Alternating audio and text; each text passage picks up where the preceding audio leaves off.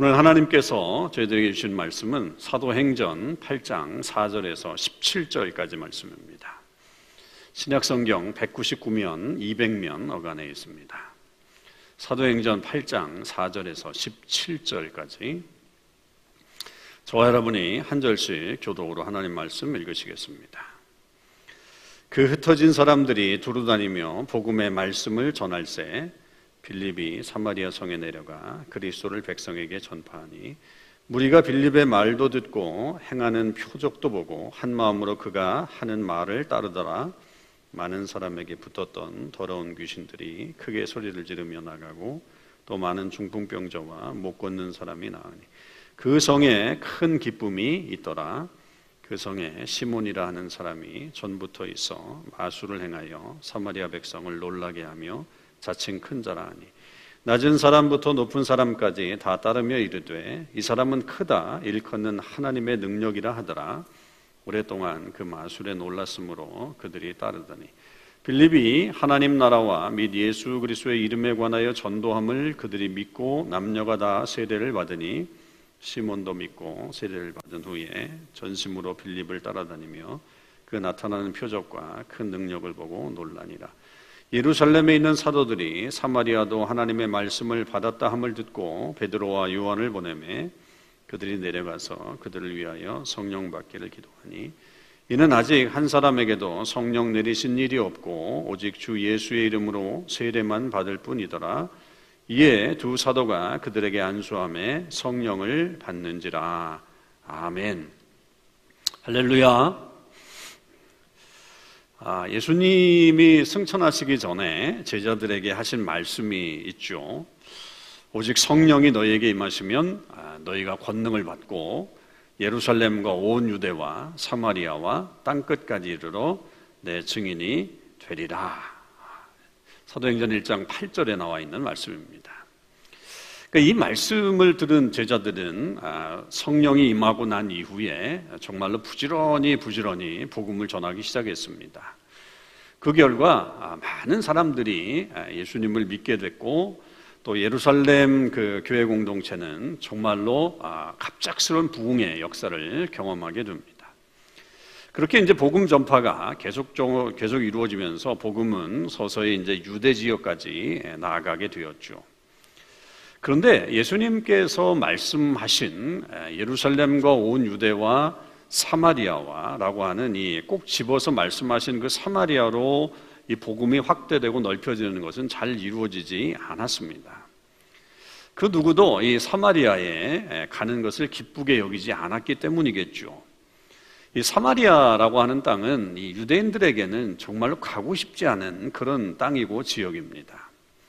왜냐하면 이 사마리아 사람들은 아, 이 아수르의 침입으로 인해서 혼혈이 되기 시작했고 그래서 이제 이 이스라엘의 어떤 순수 혈통에서 아, 벗어나게 되었단 말이죠. 그리고 이제 이스라엘 백성들이 바벨론 포로기에서 돌아와서 성전을 막 지으려고 했을 때 그 사마리아 성에 있었던 사람들이 예루살렘에까지 내려와서 그 성전 건축을 반대를 했던 그런 역사들도 있습니다. 그들은 이 예루살렘이라고 하는 이 도성을 거기서 성전을 인정하지 않았고 아, 그들 나름대로 사마리아 중심의 세상을 만들어가려고 했기 때문에 이 유대인들의 입장에서는 이 사마리아라고 하는 이 지역이 같은 땅 안에 있기는 하지만 마치 이 사마리아는 이방인의 도시다라고 할 정도로 그렇게 취급을 하고 있었던 것이죠. 그래서 많은 유대인들이 이 예루살렘에서 북쪽에 있는 유대 지역으로 아, 걸어서 여행을 하게 될 때도 사마리아를 통과하면 굉장히 빨리 갈 수 있음에도 불구하고 사마리아를 통과하지 않고 우회해서 그 북쪽 지역이나 또 북쪽에서는 예루살렘으로 이렇게 내려오게 되는 일들이 있었죠. 그러니까 그만큼 유대인들에게는 이 사마리아라고 하는 지역이 가고 싶지 않은 도시, 악명 높은 그런 도시였습니다. 그런데 예수님이 꼭 집어서 사마리아라고 말씀을 해주셨단 말이죠. 그렇게 말씀을 하셨긴 했지만, 그러나 그 사마리아의 복음이 전해지는 것은 아, 이렇게 잘 이루어지지 않을 것이다라고 하는 생각을 하고 있었는데, 의외로, 의외로 빠른 시기에 그리고 아주 이상한 방법으로 그 땅에 복음이 전하게 되는 일들이 벌어지게 됩니다. 그 사건의 발단은 바로 예루살렘 교회의 지도자 중 한 명이었던 스테반이 순교를 당하는 사건이 일어나게 된 거죠. 그가 예수님을 열정적으로 아, 전하게 되었을 때 그렇게 이제 어떤 아, 복음이 자꾸만 확대되니까 이 유대의 종교 지도자들, 정치 지도자들이 이 스테반을 가만두면 안 되겠다 싶어서 그를 모함을 해서 결국 체포를 하게 되었고 아, 그를 재판을 한 다음에 돌에 맞아 죽게 하는 그런 형벌을 내리게 된 겁니다. 이 일은 예루살렘 교회 공동체에게는 굉장히 큰 위협이 되었을 것은 너무나도 자명한 사실이죠. 이제는 본격적인 핍박이 시작되는구나. 또 다른 어떤 탄압이 아, 이 교회에 시작되는구나. 이것이 시작됐구나라고 하는 것을 여기게 되었고, 이제 그것을 알아차린 사람들은 이제 그것을 피해서 다 흩어져서 복음을 전하게 되는 그런 일들이 벌어지게 됐습니다. 그때 이제 예루살렘 교회의 또한 명의 지도자였던 이 빌립이 결국 그렇게 해서 찾아간 지역이 바로 사마리아 지역이 됩니다. 그러니까 모든 이들이 가지 않으려고 했던 그 사마리아가 이 그렇게 복음이 흩어지게 되는 결과와 또 빌립이라고 하는 사람을 통해서 아, 복음을 접하게 되는 일들이 갑작스럽게 이루어지게 된 것이죠. 빌립이라고 하는 사람은 이 헬라인 크리스천입니다. Greek Christian이죠. 그리고 유대인이죠.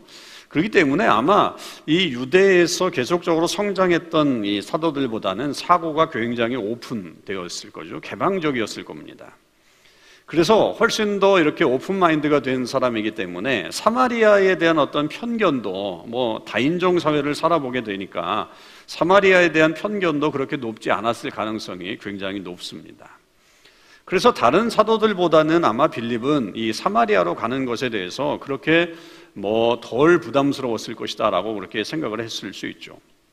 그러나 그럼에도 이 사마리아로 내려간다라고 하는 것은 쉬운 일은 아니었는데 여하튼 이 스테반의 그 순교가 아, 갑작스럽게 복음을 다른 곳으로 전하게 되고 심지어는 사마리아까지 가게 되는 아, 그런 일들을 아, 하게 되는 역사가 일어났고 이 빌립은 그것을 자기의 사명으로 알고 나아가게 됐던 것이죠.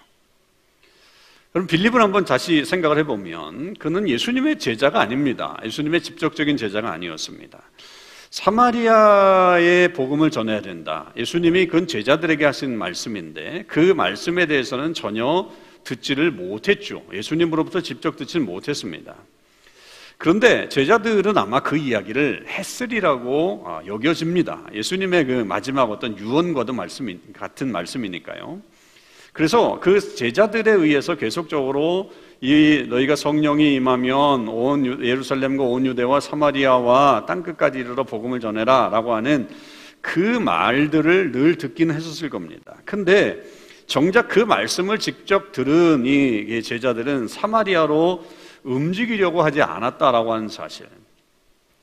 말은 하고 있으면서 움직이지 않으려고 했던 그런 모습을 보면서 이 빌립이라고 하는 사람은 야, 저 사람들은 말만 하는 사람이네. 예수님이 저렇게 얘기를 했으면 가야지. 왜 안 가? 라고 하면서 비판하기보다는 오히려 그 말씀이 아, 저 말씀은 내가 내게 주신 말씀이구나라고 하는 어떤 사명감으로 받아들였다라고 하는 사실이 이 빌립에게는 굉장히 중요한 일입니다. 그러니까 우리가 어떤 말씀이 전해지고 그 말씀이 내게 주어졌을 때 어떤 거는 좀 움직이기가 쉽지 않은 그런 말씀들이 분명히 있잖아요. 그런데 전할 수밖에 없는 그런 형편에 있을 수 있는데 사람들은 그러죠. 아, 자기도 못하면서 왜 남에게 하라고 그래? 라고 그렇게 얘기하면서 비판할 수도 있지만 아, 저거는 내게 하실 말씀이구나 라고 받아들이면서 움직일 수 있는 사람도 있다라고 하는 것입니다. 그러니까 빌립은 그렇게 받아들인 거죠. 그리고 이제 스테반의 순교로 인해서 어쩔 수 없이 예, 공동체로 모일 수 없고 흩어지게 되는 그렇게 되는 때에 그 빌립은 아, 그 말씀이 내게 주신 말씀이구나 생각하고 사마리아로 갔던 것이고 그 결과로 사마리아에 예수 그리스도를 믿게 되는 그런 역사를 만들어냈던 것입니다. 우리는 오늘 이 말씀을 보면서 오늘 새해를 시작하면서 이 전도와 선교 또 복음 전파에 대해서 다시 한번 우리가 마음을 무장해 보려고 합니다. 아직도 우리 주변에는 주님을 알지 못하는 사람들이 너무 많고요. 또한 확대해 보면 세계 열방 가운데 복음을 모르는 이들이 너무나도 많이 있습니다. 그런 상황을 아, 그런 내가 처한 그런 상황들을 우리 마음속에 한번 다시 깊이 새기자는 것이고 그리고 복음을 전하고자 하는 그 열정을 다시 한번 우리가 타오르게 해야 한다는 것입니다. 자, 이를 위해서 오늘 본문을 통해서 몇 가지 요소들을 좀 한번 배워보려고 합니다. 첫째로 우리는 어떤 기회도 선용할 수 있다라고 하는 사실입니다. 다른 말로 얘기하면 복음을 전하는 때가 따로 있는 것이 아니라 우리는 어떤 때든지 준비된 상태로 있어야 되고 그 상태가 되어 있으면 모든 기회가 모든 기회가 복음을 전할 수 있는 절호의 찬스가 될 수 있다라고 하는 사실을 기억하자는 거죠. 여러분 스테반의 죽음은 정말로 이 교회를 위축시키는 사건이었습니다. 복음 전파를 위축시키죠. 아, 우리도 저러다간 좀 위험 당하겠는데라고 하는 생각을 갖게 하죠. 지금 한창 복음이 전파되면서 지금 막 일어나고 있는 그런 상황이었죠. 많은 사람들이 예수님을 믿게 되었고 예루살렘 공동체를 중심으로 해서 예배를 드리게 되었고 그렇게 되었는데 그런 상황이었는데 교회 지도자 중에 한 사람인 그 스테반이 재판을 받아서 사람들에 의해서 돌에 맞아 처형을 당하게 되는 일은 예루살렘 공동체에 찬물을 끼얹는 정말로 공포스러운 그런 일이었다라고 하는 사실입니다. 그러면 자연스럽게 활활 타오르던 불이 그 찬물을 끼얹음으로 인해서 그 굉장히 어려워지게 되는 것이고 사람들이 이제 두려움에 떨게 되고 그러면서 원래의 자리로 다시 돌아가요. 내가 뭐 이것 때문에 목숨 걸 일 없다 생각해서 원래의 자리로 돌아가려고 하는 경향이 있었겠죠. 여러분 이 모습을 어디서 찾아볼 수 있어요? 아, 안타깝게도 예수님의 제자들에게서 우리가 찾아볼 수 있죠. 그들은 예수님이 십자가에 달려서 돌아가시자 자기들에게도 위협이 찾아올 것이라고 하는 어떤 두려움이 막 찾아오게 되어서 결국 어떻게 됩니까? 전부 다 자기 고향으로 돌아가서 원래 하던 자기의 직업으로 돌아가 버렸죠. 아무 일도 없었던 것처럼 그렇게 살려고 했었던 것입니다. 물론 이제 예수님이 다시 그들에게 찾아오셔서 그들을 사역자로 부르셔서 아, 그렇게 하나님의 사람으로 다시 만나 주시긴 하지만 그런 어떤 그 핍박이 일어나게 될 때 자연스럽게 우리에게도 그런 두려움과 그리고 위축된 모습이 나타날 수 있다는 거죠. 지금 스테반의 죽음 역시 그런 상태를 만들어낼 수 있는 사건입니다. 그런데 지금은 좀 다른 어떤 역사가 일어나게 되었죠. 특히 빌립과 같은 사람에게는 다른 생각을 하는 시간이 되었던 것입니다. 이것이 내가 위축되는 시간이 아니라 아 이거는 또 다른 하나님께서 나에게 또 우리 공동체에게 명하시는 그런 사건이구나라고 하는 것으로 그는 깨닫게 된 거죠. 그러니까 이 사건을 통해서 교회를 흩으셨단 말입니다. 하나님이 교회를 흩으시고 그 중 하나가 복음을 다른 지역에까지 전해야 되는 때가 되었다라고 그렇게 말씀하시는 거로 그들이 받아들이게 되었다라고 하는 거죠. 이게 놀라운 일입니다. 그는 늘 이 준비되었던 사람이라고 볼 수 있죠. 언제든 때가 주어지면 복음을 전하려고 하는 그런 생각을 가지고 있다가 아, 이 기회구나. 이것이 내게 찾아온 기회구나라고 생각하고서 사마리아로 내려갔다라고 하는 사실입니다. 여러분, 우리도 늘 준비되어 있어야 돼요. 늘 준비하고 있어야 됩니다. 우리가 이 복음에 대해서 늘 준비하고 있어야 돼요.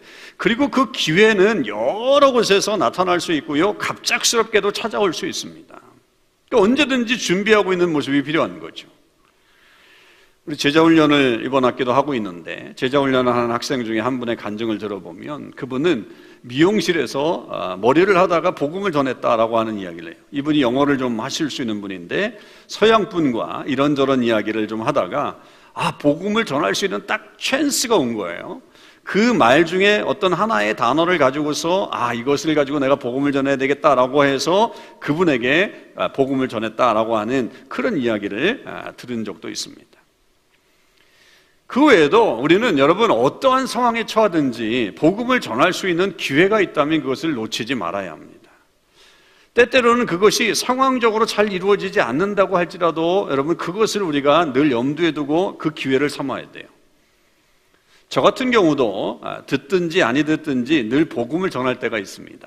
다름 아닌 장례식 설교를 할 때 그렇습니다.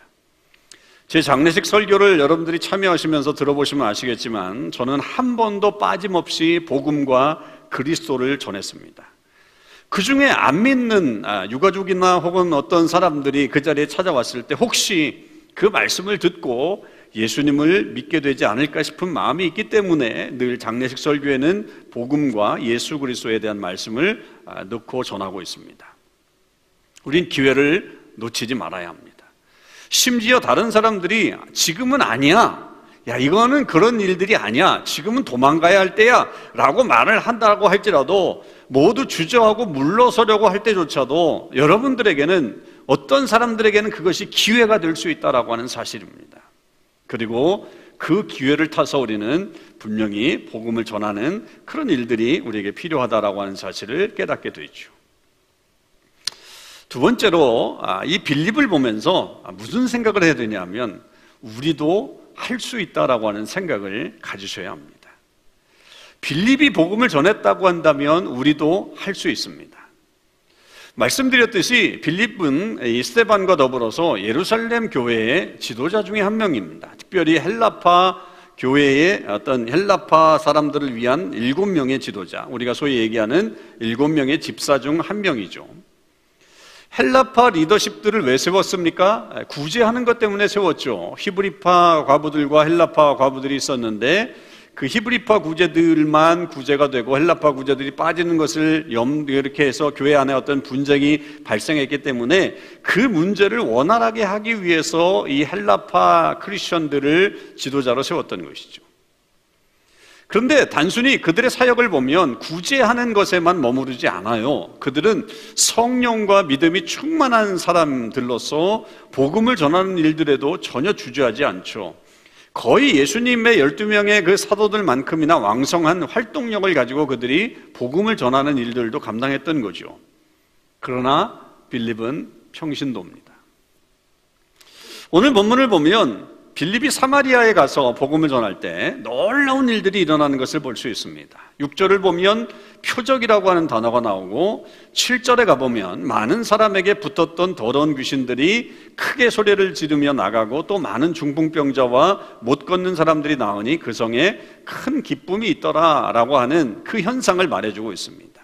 그는 사마리아에 내려와서 정말로 놀라운 그런 역사를 펼쳐낸 사람이었습니다.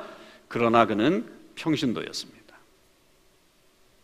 우리는 아, 빌립이 우리와 다르다라고 생각할 수 있습니다. 이렇게 생각하는 걸 보고 아 교회 리더십이었어. 그리고 아, 사마리아에 내려가서 그렇게 놀라운 기적을 행했어. 아 우리와 다른 사람 아니야?라고 생각을 하면서 우리는 아 빌립과 달라 이렇게 말할 수 있을지 모르겠습니다. 그는 특별한 믿음을 가지고 있는 것처럼 보여서 우리와 다른 믿음을 가지고 있다라고 말하고 싶어 할지도 모르겠습니다. 그러나 그는 우리와 다른 사람이 아닙니다. 우리는 야고보서 기자가 야고보 마지막 장에서 엘리야를 예를 들면서 한 말을 우리는 다시 기억해내야 합니다. 이 야고보 기자가 엘리야를 대해서 뭐라고 얘기했냐면 엘리야는 우리와 성정이 같은 사람이로돼 이런 표현을 썼어요. 엘리야는 우리와 성정이 같은 사람이로돼라고 하는 거예요. 그러니까 엘리야를 대단한 사람이라고 우리는 생각하고 있는데 이, 이 야고보 기자는 그렇게 얘기하지 않아요. 그가 가뭄을 오게 했죠. 또 때로는 가뭄을 멈추게 했죠. 비가 오게 했죠. 하늘에서 불이 내리게 했죠. 과부의 기름병이 마르지 않게 해주었죠. 죽은 아이를 살려내기도 했습니다. 그러면 우리는 아 엘리야는 우리와 달라라고 그렇게 말해야 합니다. 그런데 그 사건을 본 야고보 기자는 분명하게 성경에서 성도들에게 뭐라고 얘기하냐면 그는 우리와 성정이 같은 사람입니다. 라고 말을 합니다. 무슨 말입니까? 엘리야는 특별한 사람이 아니라고 하는 거죠. 우리와 똑같이 연약한 인간이고, 그리고 그 연약한 인간 속에서 믿음을 가지고 있었던 그런 사람이라고 말하고 있는 겁니다. 그리고는 그 말을 듣는 성도들에게 여러분, 여러분도 엘리야처럼 기도할 수 있습니다. 라고 하는 사실을 격려해 주려고 했던 것입니다.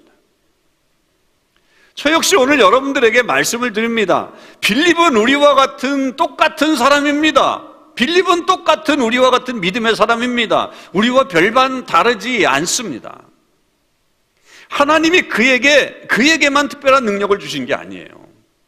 다만, 다만, 그 그는 전적으로 하나님을 의지하고 그 말씀에 순종해서 많은 사람들이 가지 않으려고 하는 그 땅으로 갔던 것이 그의 삶의 특징이라고 볼 수 있을 뿐입니다. 그렇다면, 그렇다면, 그가 사마리아에 내려가서 그가 일으킨 표적과 많은 기적들은 무엇이냐라고 한다면 그것은 순종의 결과로 나타난 주님의 은혜라고 보아야 합니다. 원래 그가 그런 능력을 가지고 있었던 게 아니라 원래 그가 치유의 능력을 뭐 그런 귀신 쫓아낸 능력을 가지고 있었던 것이 아니라 믿음으로 순종하고 내려갔더니 그런 기적들이 그를 통해서 일어나게 되었다라고 하는 사실입니다. 여러분, 우리도 할 수 있습니다. 우리도 가능합니다. 빌립이 했다고 한다면 우리도 가능합니다. 다만 우리 역시 복음에 대한 열정을 가지고 있어야 되는 것이고 그리고 순종하며 나아가면 되는 겁니다. 그러면 그 길에 하나님이 함께 하시는 놀라운 역사들이 펼쳐지게 될 것입니다. 우리 교회 장로님 중에 한 분의 간증을 들어본 적이 있어요. 지금은 팬데믹과 건강 때문에 선교지에 가시지 못하시지만 팬데믹 이전에 이 장로님은 1년에 한 번씩은 꼭 선교지에 다니신 분이셨습니다. 그런데 이분이 말씀하실 때 선교지에 가보면 여기서 경험하지 못했던 놀라운 기적들이 너무나도 많이 일어난다는 거예요. 당신에게는 무슨 치유의 은사가 있는 것도 아닌데 그들에게 어떤 빵을 나누어주고 같이 기도해주게 되니까 그곳에서 정말로 자기도 놀라운 그런 은사가 나타나게 되고 그 현장에서 병이 고쳐지고 또 놀라운 일들이 벌어지는 그런 일들이 일어난다라고 하는 사실을 말씀해 주셨습니다. 자기에게 원래 그런 은사가 없어요. 그런데 순종하면서 복음을 들고 갔더니 그런 역사들이 현장에서 마구마구 일어나더라. 이렇게 말씀하셨어요. 여러분, 우리도 할 수 있어요. 우리는 못한다고 말하지 마십시오. 어쩌면 그것은 내가 못한다라고 하는 나는 그런 능력 없어라고 하는 말은 무슨 말이냐? 나는 순종하지 않겠어라고 하는 말과 별반 다르지 않은 것입니다. 그것은 내가 순종하지 못하고 있는 것에 변명에 불과합니다. 우리가 마음의 결단을 하고 순종을 하면 기적은 일어나게 됩니다. 꼭 해외 선교지가 아니더라도 여러분의 가정에서 여러분의 일터에서 믿지 않는 사람과의 교제 속에서 하나님은 여러분들을 통해서 기적을 만들어 가실 것입니다. 우리도 필립처럼 할 수 있습니다.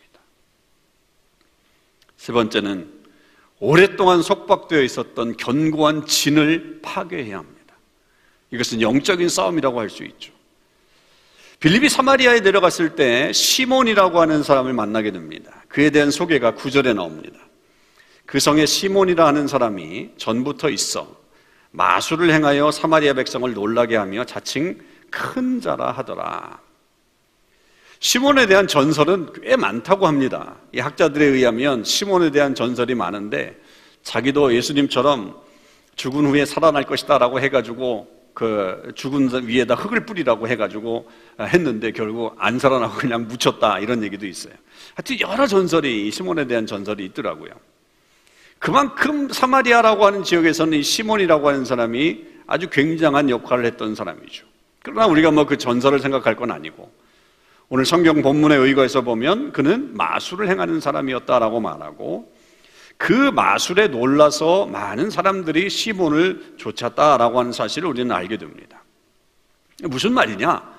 사마리아에는 이처럼 그 지역을 이미 사로잡고 있었던 그 지역에 팽배하고 있었던 어떤 거짓된 영적인 세력들이 있었다라고 하는 사실을 우리가 볼 수 있다는 겁니다. 이후 시몬에 대한 이야기가 우리 성경에도 꽤 많이 나옵니다. 그가 빌립의 전도를 듣죠. 또 믿게 되죠. 또 세례를 받게 됩니다. 그리고 전심으로 빌립을 따라다녔다라고도 성경은 말합니다. 그러나 또 이후에 사도들이 예루살렘에서 내려와서 이, 이, 성령을 받게 하는 것을 보면서 그는 뭐라고 생각했냐면 나도 돈을 좀 줘가지고 저 사도들처럼 좀 성령을 내게끔 해야 되겠다라고 해서 돈을 줄 테니까 좀 나에게 그 방법을 가르쳐 달라라고 말을 하는 것을 보면 이 사람의 어떤 모습을 보게 되죠.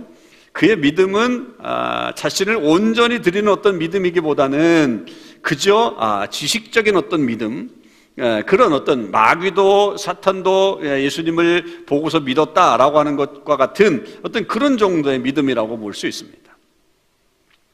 여하튼 이 사마리아에는 이 시몬의 어떤 영향들도 있지만 시몬과 같은 사람들이 많이 있었다라고 할 때 결국 그 땅에는 어둠의 영적인 세력들이 있었다라고 하는 것이고 그가 돈을 가지고 그 성령의 어떤 강림하심을 받게 하려고 하는 모습을 살려고 했던 것을 보면 이 사마리아라고 하는 지역이 돈의 영향력 아래에 있었던 돈이면 뭐든지 가능할 것 같은 그런 어떤 세상의 그런 논리와 사고방식을 가지고 있었던 지역이다라고 하는 것도 우리는 보게 되죠. 이 빌립의 전도는 그런 면에서 이 시몬의 영적인 영, 영적인 세력을 무너뜨리게 됐을 때 더 큰 힘을 받게 됐던 것입니다. 그러니까 그런 능력이 나타났기 때문에 시몬이 변화되고 시몬이 달라지는 모습을 보았기 때문에 많은 사람들이 예수님을 믿으면서 자유함을 얻게 되는 그런 결과를 가져오게 된 거죠. 여러분 복음 전도는 영적인 싸움이에요. 영적인 싸움. 때로는 그 지역을 감싸고 있는 영의 세력과의 싸움이 바로 이 복음 전도의 싸움이라고 볼 수 있습니다. 복음을 전하는 사람들은요, 먼저 그런 영적인 세력들에 민감할 필요성이 있다라고 하는 사실이죠. 물론 너무 예민하게, 너무 예민하게 모든 것을 영적으로 받아들일 필요까지는 없지만 상당 부분이 영적인 싸움이라고 하는 것을 결코 잊어서는 안 됩니다. 끈질기게 내가 복음을 전해도 끈질기게 끈질기게 고집을 부리면서 복음을 방해하는 그런 모습들이 있을 수 있어요. 영적인 싸움이에요. 사랑하는 사람들에게 계속적으로 어려움을 줘요. 어려움을 주고 또 때로는 내 육신의 어떤 아픔들을 가져오게 함으로 인해서 우리가 그 일을 하지 못하도록 만드는 일들이 벌어질 수 있어요. 영적인 싸움들입니다. 그런 일들은 영적으로 어두운 세력들이 복음을 전하지 못하게 하기 위해서 만들어내는 요소라고 하는 것을 우리는 인식하고 있어야 되는 거죠. 우리는 그런 요소들이 발생하게 되면, 요소들이 발견되면 영적인 싸움을 해야 합니다. 영적인 전쟁을 해야 됩니다. 가족들 안에도 그런 모습이 있을 수 있죠, 여러분. 가족들 안에도. 저건 분명히 영적인 거예요. 영적인 문제라고 생각을 할 수 있어요. 그게 나타날 수 있죠. 고집스럽게 주님을 믿지 않으려고 하는 어떤 그런 모습과 정말로 그 안타까워하는 그런 모습이 있을죠. 그럴 때 사랑하는 사랑 가족을 향해 사탄아 물러가라 하면 되겠습니까? 그러다가는 싸움만 일어나죠. 대신에 이게 영적인 싸움인 것을 안다고 한다면 우리 집을 사로잡고 있는 사탄의 세력을 물리치는 기도를 해야 합니다. 여러분 그것이 내 가정 안에 없다? 말할 수 없습니다. 내 가족 안에도 그런 영향력이 있을 수 있다라고 하는 거죠. 그럴 때에 그 영적인 세력을 잡을 때에 하나님의 능력의 역사들이 나타나게 되는 것입니다. 여러분 이 싸움은 어쩔 수가 없어요. 뭐 우리 가족이라고 아 다 뭐 나하고 친한데 아니에요. 영적인 거예요. 영적인 문제라고 보셔야 되는 겁니다. 우리가 예수님을 믿는 순간부터 사탄은 우리와 영적으로 대적이 되는 거예요. 그래서 우리를 방해하는 그런 일들을 집요하게, 집요하게 해냅니다. 이것을 끝까지 기억하면서 영적인 싸움을 해야 되고 마침내 그 싸움에서 승리하는 역사를 만들어 가야 된다라고 하는 것이죠. 복음 전도는 영적인 싸움인 거죠. 마지막은 성령을 받아야 돼요. 성령을 받아야 돼요. 사마리아의 성령 강림 사건은 아주 특이한 일입니다. 매우 특이하죠. 보통 사도행전에서는 이 세례와 함께 성령이 임하게 됩니다. 그래서 물 세례와 성령 세례를 구분하지 않아요. 그런데 현대의 일부 교단에서도 오늘 본문을 가지고 오늘 이 본문을 가지고 뭘 얘기하냐면 물 세례가 따로 있고 성령 세례가 따로 있지 않느냐. 물세례는 빌립이 주었던 거고 이 베드로와 요한이 와가지고 성령 세례를 주었기 때문에 그 다르다라고 얘기하면서 우리는 다 성령 세례를 받아야 된다 이렇게 주장하는 사람들이 있어요. 이 본문이 그런 그분들의 주장의 어떤 핵심적인 근거예요. 그래서 뭘 얘기하냐면 야 방언을 해야 돼. 야, 뭐 어떤 은사가 나타나야 돼. 그걸 하기 위해서는 성령을 받아야 돼. 그러면서 물세례는 아무것도 아니야. 성령 세례 받아야 되면서 성령 세례를 강요하는 이들이 있어요. 그러나 오늘 이 본문은 복음주의 학자들에 의하면 오늘 이 본문의 성령 강림은 그렇게 물세례와 성령 세례를 구분하려고 하는 본문이 아니라는 거예요. 이 사건은 아주 특별한 사건이라고 하는 거죠. 보통 모든 사도행전의 기사 중에 물세례와 성령 세례는 함께 하고 있는 것을 보게 되는데 이건 특별한 거예요. 베드로와 요한이 와서 그 백성들에게 세례를 받은 사람들에게 안수를 하게 됐더니 성령을 받은 것은 성령 세례가 따로 주어지는 것이 아니라 이 사마리아가 가지고 있는 특수성 때문이라고 하는 사실입니다. 말씀드렸듯이 사마리아는 사도들이 오지 않는 지역입니다. 유대인들이 오지 않으려고 하는 지역입니다. 그 땅은 부정한 땅이라고 생각하고 있었기 때문입니다. 그런데 베드로와 요한이 예루살렘으로부터 와서 성령의 강림의 사건이 일어나고 있는 이 사건을 보면서 아 예루살렘 교회에 처음에 있었던 그 사건과 동일한 성령의 사건이 이 사마리아에도 일어나고 있구나라고 하는 사실을 알려주는 거죠. 그래서 예루살렘에 임하신 성령의 역사나 사마리아에 임하신 성령의 역사가 동일한 역사라고 하는 사실을 베드로와 요한을 통해서 알려주시기 위해서 나타난 특별한 증거입니다. 무슨 말이냐? 이미 믿는 성도들은 안 갈 곳이 못 갈 곳이 없다고. 우리가 아 저곳은 안 돼 라고 말할 곳은 없다라고 하는 것이고 하나님은 어디에서든 역사하신다라고 하는 사실을 우리에게 말해주고 있는 그런 사건입니다. 그러나 분명한 것은 성령의 역사가 나타나야 진정한 복음이 드러나게 된다라고 하는 것을 우리는 알아야 되는 거죠. 그런 면에서 우리는 복음을 전할 때 온전히 성령을 의지하는 훈련을 해야 합니다. 온전히 성령을 의지해야 됩니다. 내 의지만 갖고 되는 것이 아닙니다. 성령께서 함께 하시는 능력을 가지고 나아가서 그들에게도 우리와 같은 동일한 성령의 역사가 내게 임했던 동일한 성령의 역사가 그들에게도 일어날 수 있도록 우리가 도와주어야 합니다. 그렇기 때문에 복음을 전하기 위해서는 무엇보다도 기도를 해야 되고요. 나 자신이 늘 성령의 충만함으로 유지하며 살아가는 삶이 필요한 겁니다. 그러면 우리가 복음을 전하는 그 복음을 통해서 그 영혼이 주님께로 돌아오는 역사가 만들어지고 그 안에 놀라운 축복의 은혜가 나타나게 되는 것을 보게 됩니다. 이제 말씀을 정리합니다. 여러분의 사마리아는 어디입니까? 여러분의 사마리아는 어디입니까? 하나님께서 내게 복음을 전하라고 마음을 주시는 그곳이 어디입니까? 여러분의 가족, 가족입니까? 여러분 가정 안에 내가 그렇게 복음을 전해도 잘 믿지 않는 그런 사람들이 있습니까? 그것이 사마리아 아닙니까? 오랫동안 알고 지내는 내 친구, 그러나 복음을 잘 믿지 않는 내 친구, 그것이 사마리아가 아닐까요? 내가 만나서 교제하는 엄마들의 모임, 외부의 엄마들의 그 모임 속에 그것이 사마리아가 아닐까요? 내가 함께 운동을 하고 있으면서도 복음을 전하지 않고 있는 그 사람, 그것이 바로 사마리아가 아닐까요? 그리고 이제 우리가 앞으로 나아가려고 하는 이 중남미, 중남미 지역이 사마리아가 될 수도 있습니다. 올 한 해 우리 모든 성도님들이 여러분들이 다 사마리아로 나아가실 수 있길 바랍니다.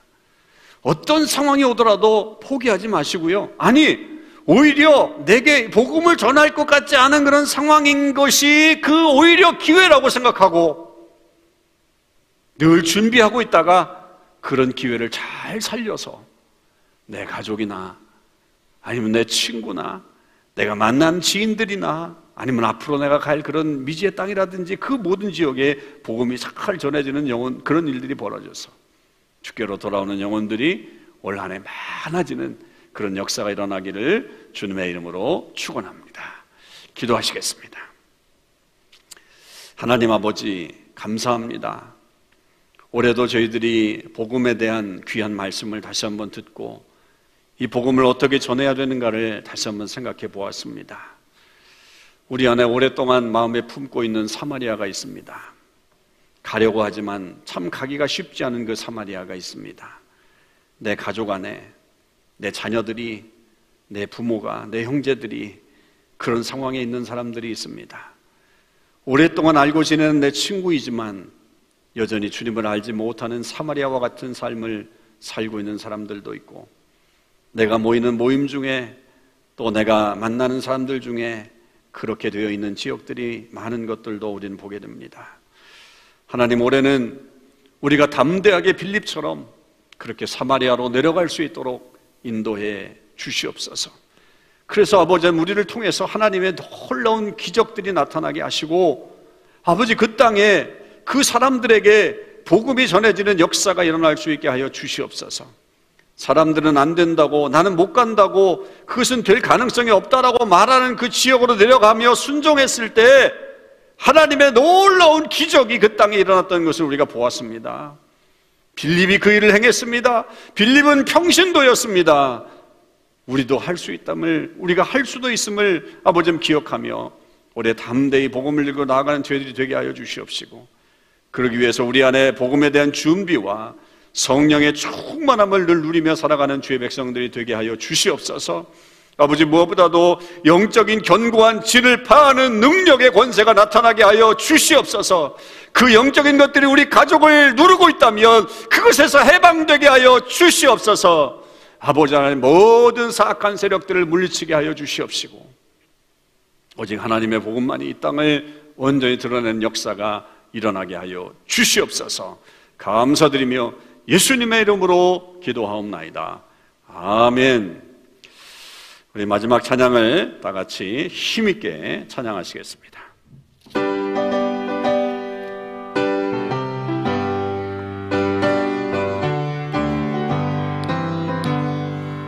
빛의 사자들이어서 가서 어둠을 물리치고 주의 진리 모르는 백성에게 복음의 빛 비춰라 빛의 사자들이여 복음의 빛 비춰라.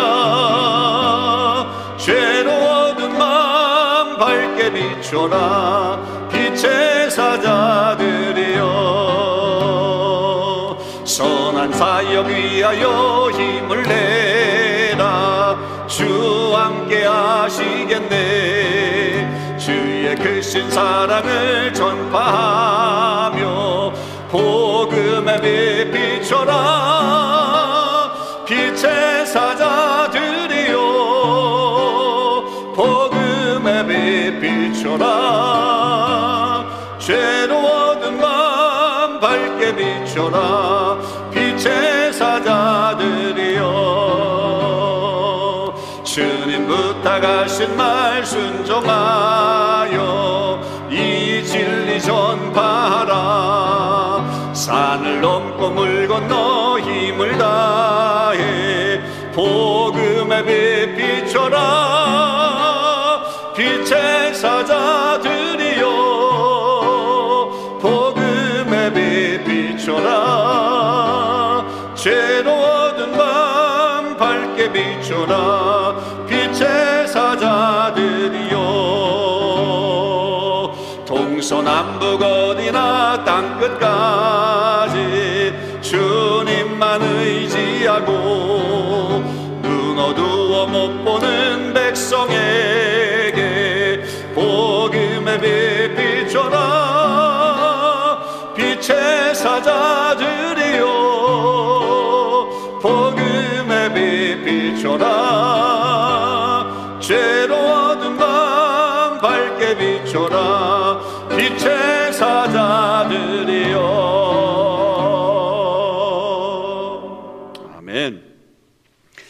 우리 주님 예수 그리스도의 은혜와 아버지 하나님의 그 크신 사랑해 주심과 성령님의 교통하심이 오늘 하나님 앞에 진정으로 예배드리며 우리의 사마리아를 향해 담대히 순종하며 나아가기를 다짐하는 하나님의 모든 백성들을 위해 사랑하는 우리 조국 대한민국과 지금도 헐벗음과 굶주림 추위에 떨고 있는 우리 북녘 땅의 동포들 또 우리가 살고 있는 이 땅 토론토와 캐나다 또 팬데믹의 변이로 인해서 너무나도 힘들게 살아가고 있는 모든 세계 인류 위에 특별히 우리가 가야 할 그 지역과 땅 위에 지금부터 영원히 함께 하시기를 간절히 축원하옵나이다. 아멘.